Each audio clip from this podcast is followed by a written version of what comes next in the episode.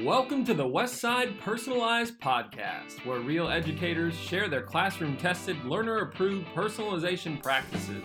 I'm your host, Andrew Easton. I hope you enjoyed today's discussion and are able to find a few valuable takeaways from the podcast. And so, without further ado, let's go to the pod. All right, the Westside Personalized Podcast is back this week, and I'm so excited to have Allison Zmuda joining us for the podcast. Uh, an opportunity, uh, really, to not only just talk personalized learning and talk shop, which I'm, I'm really amped for, but uh, also to preview some sessions for the Westside Personalized Summit that's going to be coming up here a month from today, actually, is when it kickstarts on May 29th and 30th. And so, uh, Allison, kind of knowing your background a little bit with uh, having written the book Students at the Center, uh, and could you tell us a little bit just uh, about uh, for, for people, there will be people listening to the podcast yeah. who are familiar with your work, people who are not. And so, to kind of give us a little bit of um, your backstory with personalized sure. learning and, and this type of practice. Thanks, and um, thank you so much, Andrew, for inviting me to join in with you. And just a quick background about me I'm a little bit of an odd duck. I'm one of those rare people that went right from being a classroom teacher, high school social studies in Newtown Public Schools in Newtown, Connecticut, to uh, a consultant around curriculum assessment and instructional design. So I have my um, old school traditional roots actually with Jay McTighe and the departed Grant Wiggins in Understanding by Design. And so when you're trying to think about that broader conception of backwards design and goal centered, driven centered learning, that's basically my roots, not just from a classroom teacher, but also a consultant. And so when you're starting to think about and, and uh, interesting in personalized learning, you can start to see that as I started to imagine and conceive of personalized learning, it still had that flavor of goal centered, backward designed mentality. So I've been after this as a consultant for about 18 years now.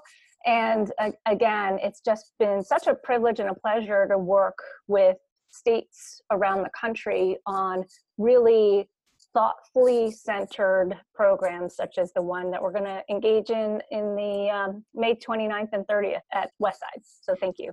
Yeah, no, we're we're thrilled to be able to have you out for that, and uh, we are just very excited too. For we have a great lineup of, of presenters, and uh, uh, to talk a little bit about goal setting then and where that means, because that, that is certainly our message with personalized learning as we've come to sort of implement it here within Westside Community Schools delve into that further i guess. Uh as, as far as like in practice like what what is the, the value of goal setting which i think we all sort of know but i mean to just sort of open up that conversation here um, as it pertains to your work.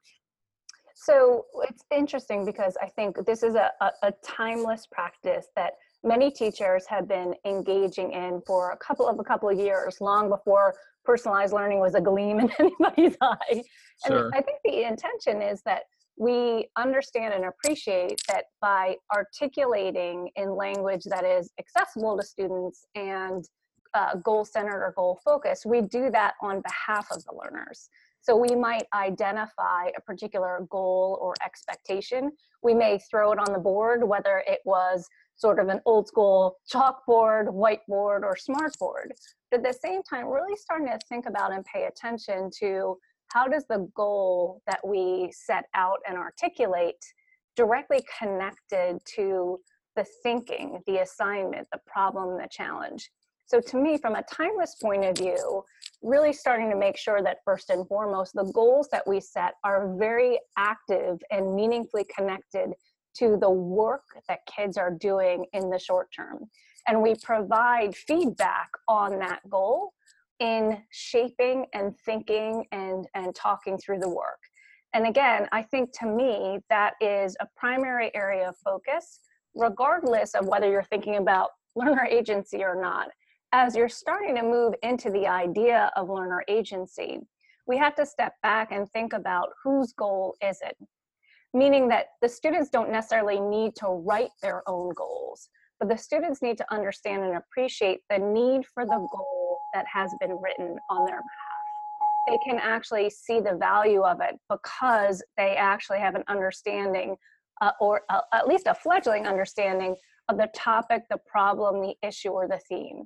The second part of actually uh, generating a goal is really grounded in the analysis of student work. to determine or articulate what may be an appropriate goal given their level of work so far. So that's the way of beginning to make inroads into the goal setting process. But I think the second most important piece is that the students are the stewards of monitoring the health they are in, the, in relation to that goal. So if we have better information from students on what they're doing and how they're feeling in relation to the goal, then we as educators can make better and more informed instructional moves, suggestions to continue to help students feel supported along the way instead of overly scaffolded along the way.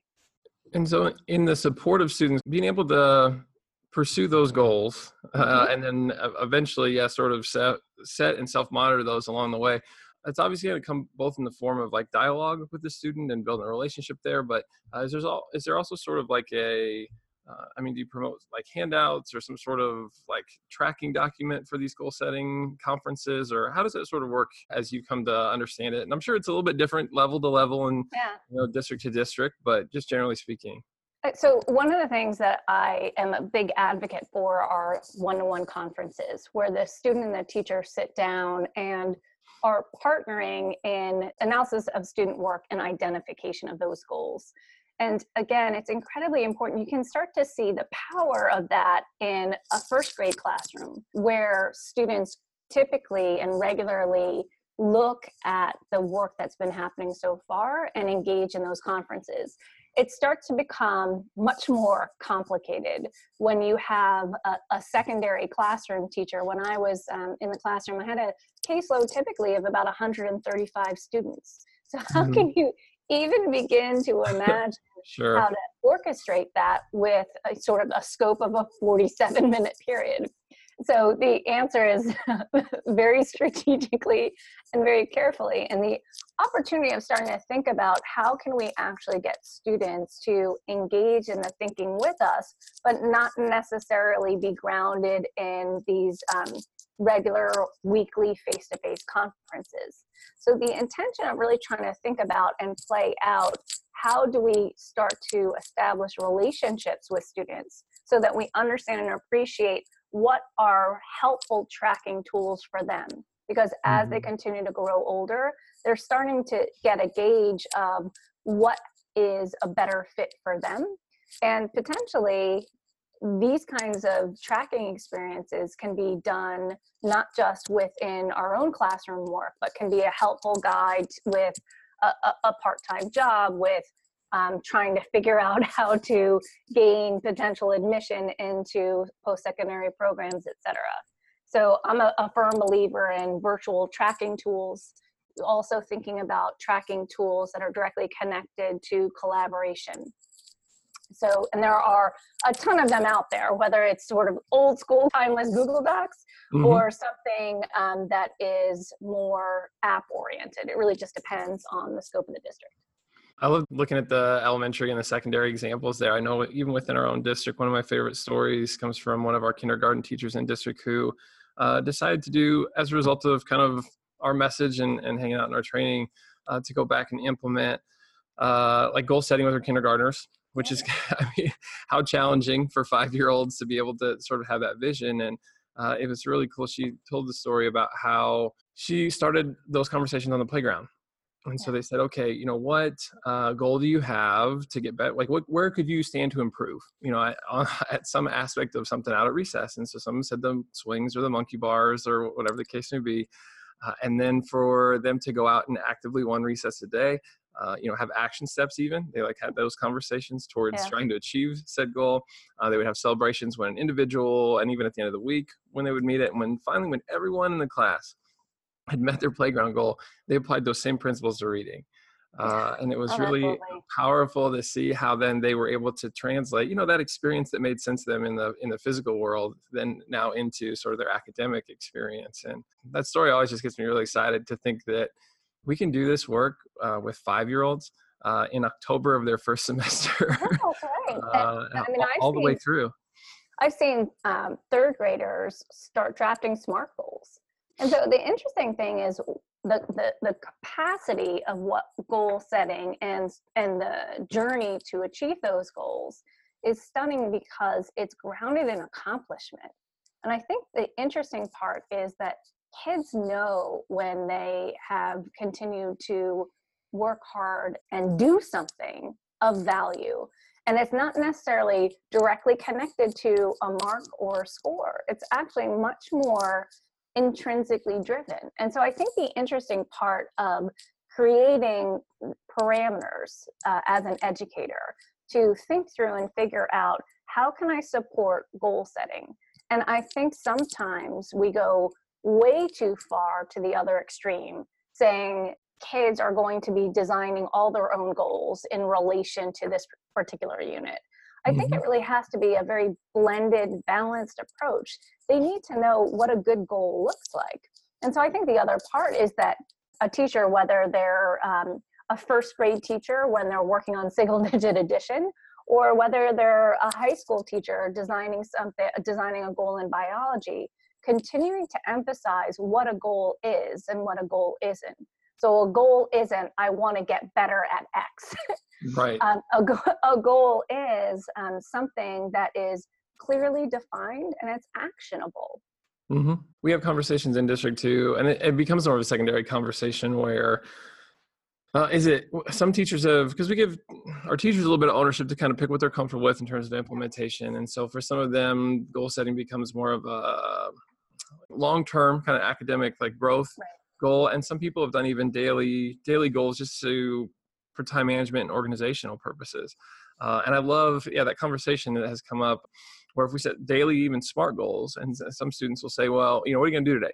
Uh, I'm going to read well great you can read two words and you're going to accomplish your goal like like we need a little bit more than that and so yeah, right. um, you know then they say well, i'm going to read 70 pages and they get to the end of the class and they realize they can only read even with their best effort 30 during their class time right. uh, it's interesting to watch the ownership that accompanies those th- that dialogue uh, yeah. and just by giving the students a space to be able to have a vision for where they want to go uh, right. and the understanding of how to refine that over the duration of their experience well, I think the other part is I've had um, just such a, a, a, beautiful connection with Bena Kallick over the past um, six years now. And I think the interesting part of focusing on behaviors and attitudes and dispositions are probably equally, if not more important in um, growing the culture of thinking in the classroom, but also those post secondary essential skills that employers are craving and citizens definitely need. So trying to think hard about listening with understanding and empathy. So making sure that there is this kind of meaningful balance between goals that are driven by a curricular content area so that we're focused on a, a better understanding of the historical roots of injustice. That would be an example that could be mm-hmm. a broad frame for a particular US history class, whether it's eighth grade or 11th grade. But you're also starting to think about perspective taking. It's incredibly important to start thinking about whose story is this in relation to the stories that we're co- that are coming across, whether we have uh, a textbook in play or we're we're sort of trying to supplement that looking at multiple primary sources or trying to make parallels from what's happening right now to what event we're currently looking at. So I think it's interesting to start to continue to quietly emphasize that the playground goal of um, trying to get better or actually get hang on to the monkey bars mm-hmm. it is it really does require something in addition it's that level of persistence or commitment. So maybe monkey bars are definitely not my cup of tea. Um, or I can hang on the monkey bar, but I can't figure out how to move from one monkey bar to another. Sure. What kinds of other goals are directly connected to that? And continuing to practice on the monkey bars may actually be less effective than building some general upper body strength so that you can Do then go exactly that's what i was thinking about and so i think that's the, the interesting thing of trying to step back and figure out if i can't move to that second monkey bar I don't necessarily need to, to quit. I may need to step back and think flexibly about it and try to think through and figure out, not be jealous of a kid that can sort of fly through them, but starting to think about what are the muscles that are involved in, in moving across this? And how mm-hmm. might I continue to build those up in a different way than trying to move from one bar to the next? Uh, and I mean, zooming out a little bit too, therein lies the art of teaching. I feel like, right? right. It, this reminds me of a conversation I had, well, two weekends ago. I actually went back to my hometown and had a, a conversation with my friend's wife, who she's um, phenomenal. She's into coding, programming, and has been very successful. And she uh, got into a dialogue with me about how she's waiting for education to get to the place where you know you could essentially beam videos out to everyone and everyone could just uh, autonomously go through their work and accomplish things and and i try to at least though i think that there is a little bit of a value to those as in terms of resources right. um, but uh, there's so much to be said for i don't know some of the skills you can learn that way are skills that are applicable towards the jobs that these students are going to go out and try to achieve but a number of them aren't. And so uh, I, I, think that type of instruction does not lead to the type of skills that, that are that are going to be required or like asked of them. Uh, and we as practitioners are not just here to facilitate activities, but uh, to do exactly what you're talking about, and that's to be sensitive to the individual, and but also to have a perspective ourselves that's broad enough to realize when that person needs to stop trying to go from rung to rung and back to push-ups. And that's right yeah. and to talk them through what what that looks like. So uh, well, i couldn't agree more. yeah and it's interesting because um, another session that i'm going to be um, working with at the Westside summit is around instructional planning and starting to think about the difference between individualized which is uh, in, in my world, typically more software platform generated mm-hmm. versus something that is very much um, developed mindful of the students in front of you. So you're engaging work with the students.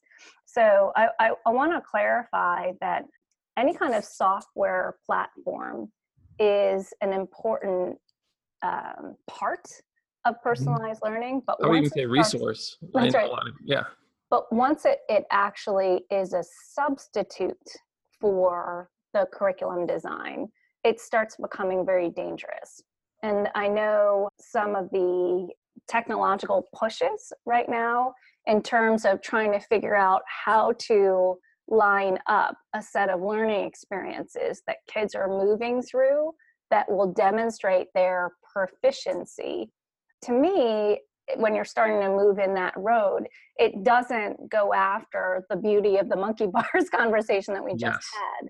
Because I think the interesting part about uh, platforms like Khan or platforms like Summit, um, potentially the power of those programs are clear barometers of uh, what a topic is, what a series of questions or problems that are related to that topic based on the sort of quick virtual instruction, and clear markers of accomplishment.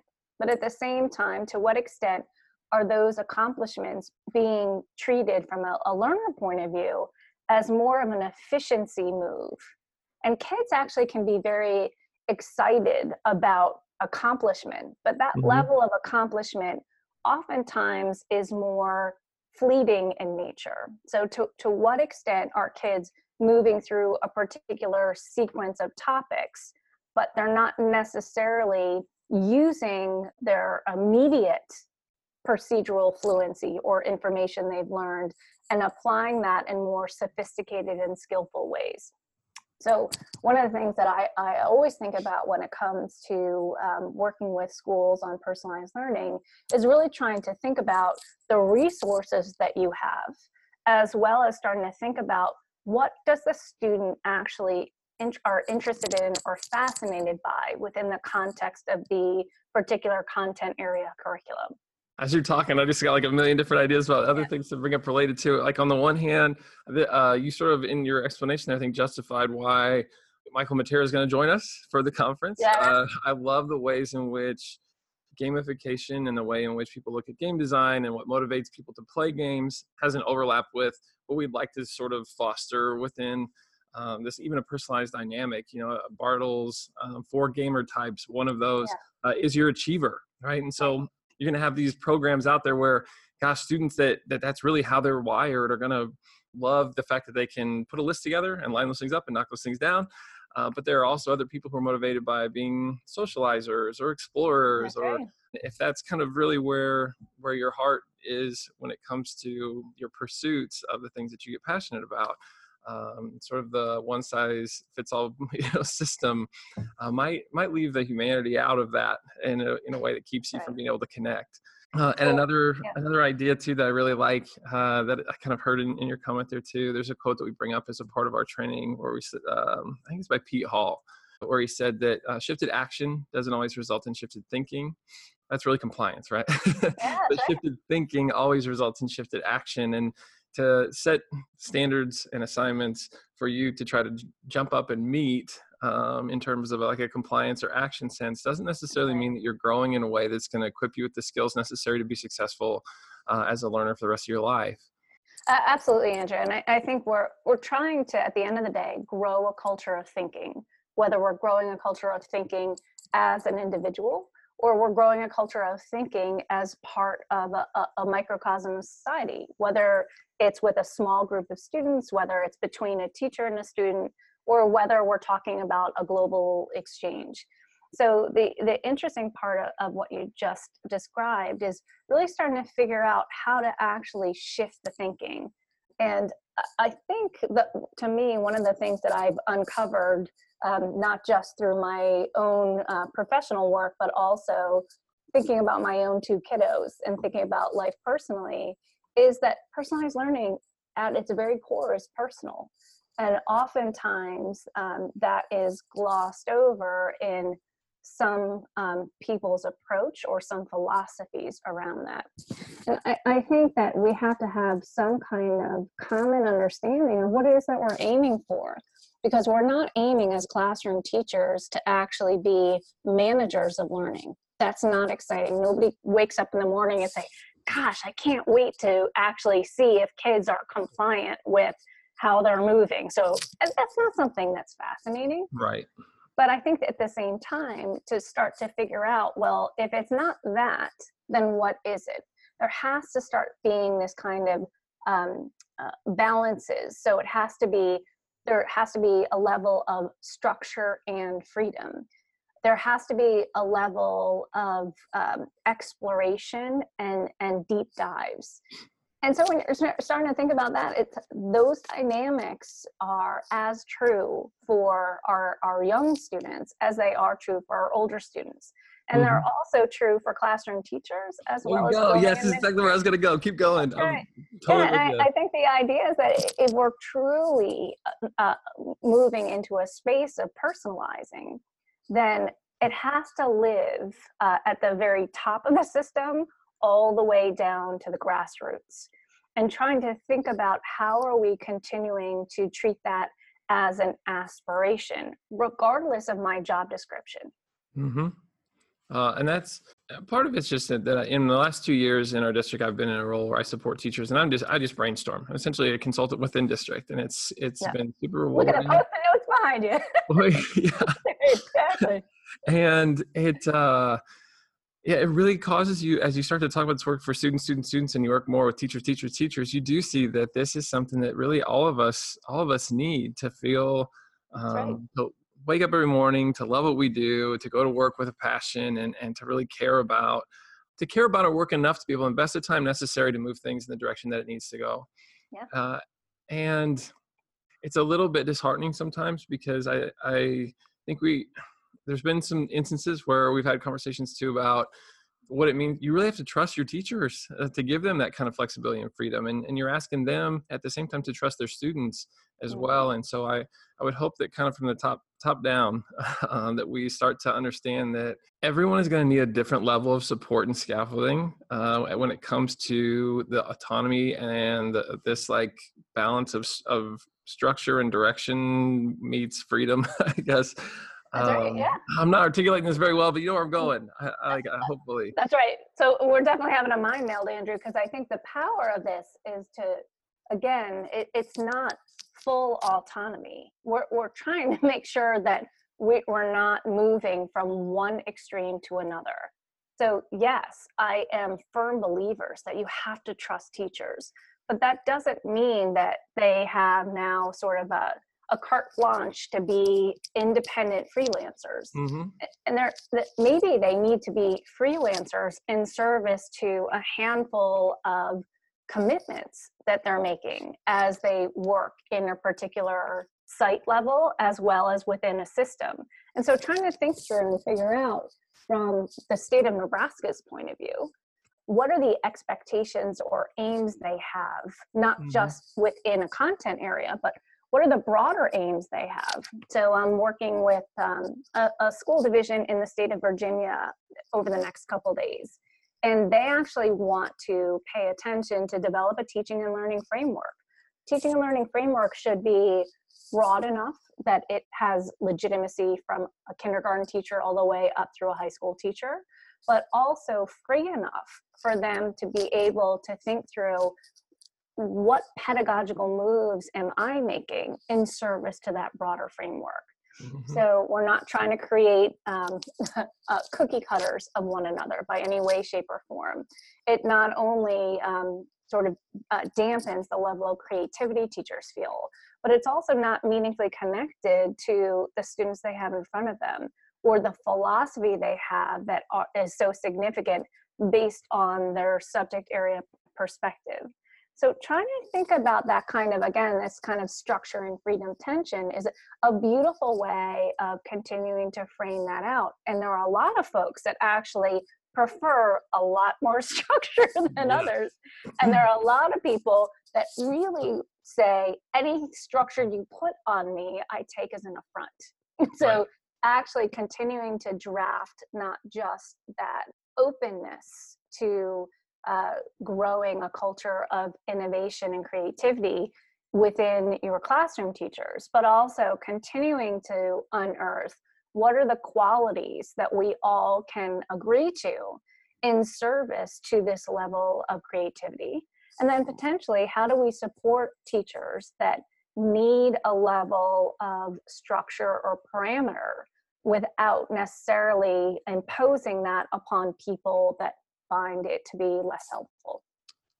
And that gray area in between these two extremes that we're talking about, as, and I think as educators will acknowledge this, that this is true about students, and hopefully we can zoom back enough to like realize it's true about ourselves as well. But that there's a patience that we don't always give or grace maybe uh, when it comes to how we go about our own development through the trial and error like that like that we're all going to need to fail in different ways in the shift to getting to a place where we do find that happy medium. Right. So the person who's at the creative extreme uh, might need to go to a little bit of a creative extreme and realize, well, we need more structure, we need a couple pieces built in, where you're going to really have to work with the person on the other end who who wants to. Um, who's comfortable with the control of the traditional. I think sometimes when Matt Miller gave a, a keynote that I reference often, where he talks uh, about how it was really difficult for him uh, to, to give these things over, right? The things that he had, it, it's so much safer to just teach for 20 minutes and everyone sits there quietly and you have one activity that everybody does you have all the answers for and then the bell rings and you move things along and uh, and, and so the the growth process for that person is going to be taking chances in the area of letting things go uh, and knowing that it might only happen in one instance for one lesson or one unit like for this semester or something yeah. in that small of a context but being invested to say it's okay if it takes this person a while to get to a place where yeah where both of these components are working together in a, in a way for them professionally and for the students in their learning experience uh, that is really balanced and um, i think I, and ideal yeah, I, I think it's it, it's important when we're looking at um, the growth of teachers, starting to pay attention to small moves and small routines. So I I prefer um, to focus on something that is not fleeting. Uh, meaning it's not necessarily just um, I'm revising one unit at a time and then over the scope of eight years, yeah. I'll have fixed everything um, because so many things will have shifted and changed, including state frameworks. Um, mm-hmm. So really trying to think about on a, an instructional routine level, what's a small move that I can make right now to demonstrate to students that I need them to think with me as opposed to me thinking on their behalf and them being in a passive role. So a, a concrete example is thinking about um, uh, prompts, whether it's an approach in math, like to develop math talks that are going after student voice and explanation, or it's the ability to have a set of prompts that can help me guide my thinking as I'm doing a close read of a text.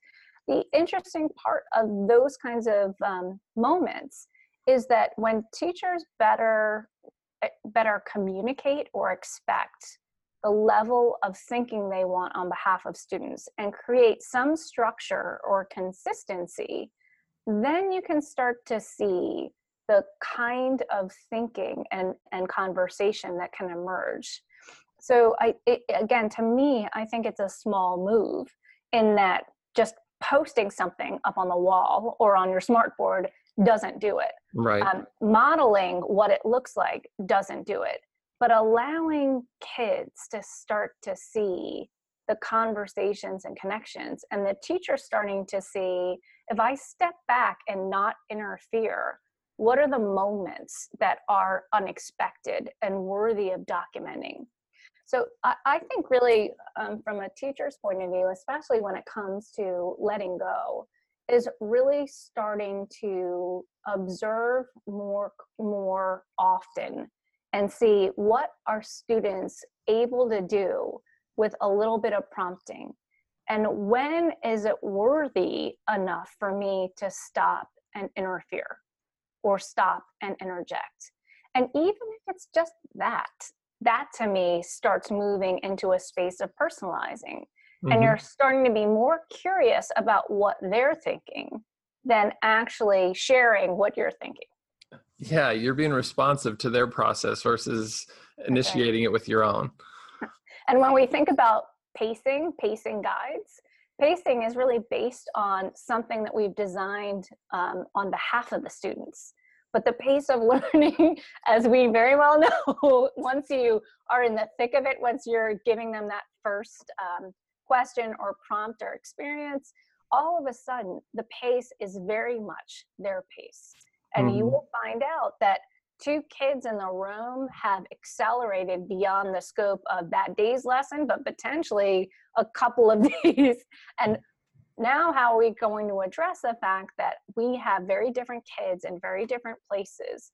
And instead of um, burying our head in the sand and continuing to move through that party line, whether that party line is project based experience or that party line is uh, focusing on a procedural skill, how are we moving to better understand and recognize the fact that kids are in wildly different places? And guess what? That's true right now. Mm-hmm. doesn't mean that we we are actively excavating for that but it's always true.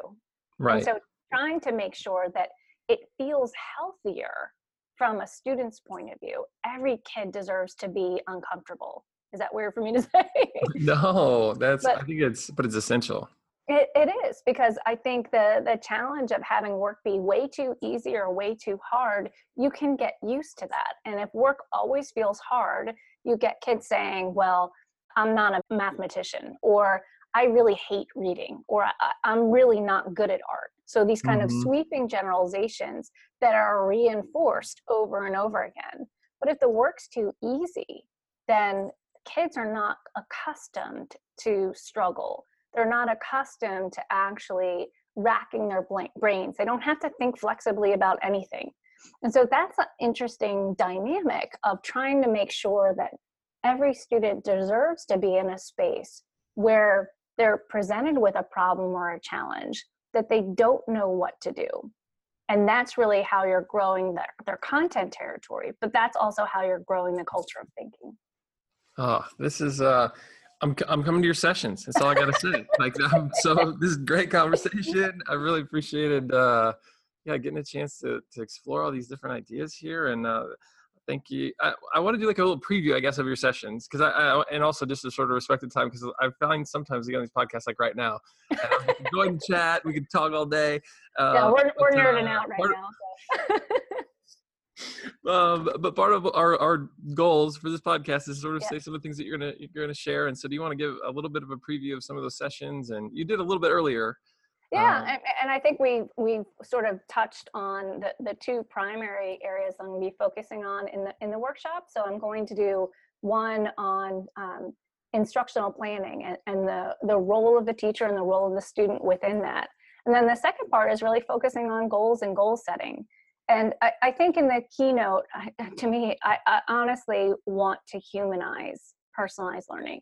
And the power of what Jim Rickabaugh has been doing uh, is just extraordinary. And you know, I had an opportunity to spend a little time with him in Wisconsin, and and the interesting part of it is really trying to think through and figure out how do we continue to build a culture of understanding and a common vision for what it is that we're after, whether um, a, a, fourth grade classroom teacher or whether um, the building principal or an instructional leader charged with um, growing the capacity to personalize in different aspects of the system, whether you're focusing on professional development or whether you're focusing on supporting a culture of reading with English language learners. So, so to me, that's the important role of starting to clarify and and um, create a network of folks that are after the same broader aims. And I think the power of, of going after this through um, a game design lens, the power of going after this through a software platform lens. You know, portfolios, for example, are a significant aspect of this. So, starting to think about learner management systems and how we're engaging not just this as a reporting mechanism for students, but how are we engaging families in this? How are we actually creating systems of um, accomplishment that students are more and more the facilitators of. So th- those are the kinds of uh, areas that I'm going to be focusing on when I'm hanging out with you. yeah, uh, doesn't it feel like that sort of right now where we're we're just still just kind of figuring this out and, and innovation tends to come from taking like you're saying someone who looks at the world through gamification and then pairing it with something that doesn't always like have that component to it or uh, the software piece or you know as our technology continues to grow Yep. Uh, yeah, this so, is it's exciting time. Things are headed in a in a really unique direction. Um, as much as we're a, a profession of pendulum swings. Uh, well, I'm I'm gearing up to to write my uh, twelfth and potentially thirteenth book right now. And one of the interesting things about my history with working with authors is I I like to grow thinking with folks. And so mm-hmm. trying to every every book that I've written has had a different author that I think with. And it's it's not intentional, it's not on purpose, but at the same time, it's it's trying to think about combinatory play and the idea that even in the conversation, Andrew, that you and I have had, the way that you're thinking continues to transform my thinking and trying to create experiences like that. So I'm not um, going to in in the summit to be the one that supposedly has all the answers. I'm actually there as a learner, even though I'm probably going to spend a little more time talking than everybody else is. uh, and that's uh, yeah, I've appreciated so much um, podcasts like the one that we're having right now. Anytime I get to work with teachers um, for the same reasons, you know, yeah. we're we're all learning and getting better together. And so, uh, uh, Allison, I, I could not be more just thrilled and excited for you to come and have those conversations and for us to have a chance to learn together here May 29th and 30th. And thank you so much for taking the time um, to not only share what those conversations are going to be about, but really to give us a little bit of taste of your story here um, and where you come from as it pertains to this topic. And uh, and I've enjoyed our, our chat. It's been really great. Well, thanks so much. And it was it was a lovely conversation. Looking forward to seeing you in person. Awesome. Yep. Well, uh, thank you so much. Thanks. Well, that's a wrap on another great episode. For more information or to contact us directly, you can email our team at personalized.learning at westside66.net. As always, thanks for tuning in and learning from the Westside Personalized Podcast.